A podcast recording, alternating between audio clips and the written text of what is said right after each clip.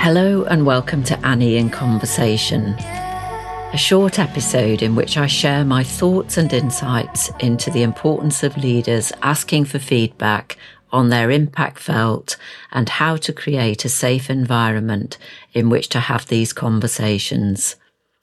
Many years ago, my friend and colleague Steve Radcliffe suggested to me that the two most important questions a leader can ask are how good am I at creating a safe environment for people?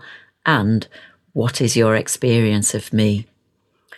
Creating a safe environment in which people can be open and honest through practicing curiosity, care, and courage in their leadership is at the heart of the collaboration equation a unique framework co-created by myself and Lucy Kidd that encourages and guides leaders in creating cultures of care and connection in which inclusive dialogue and diversity of thought and feeling are welcomed.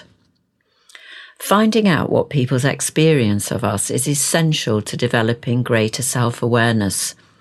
We remember how we feel around people in any one situation, how people feel around us will vary. So gathering this invaluable data on how different people feel can help us to ensure that our behavior is aligned with how we would like people to feel around us.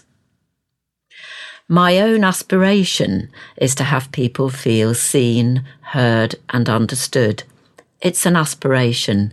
The only way I can find out whether that's how people experience me is to share with them that that's my aspiration and to ask them, is that how you feel around me? When do you feel that? When maybe don't you feel that?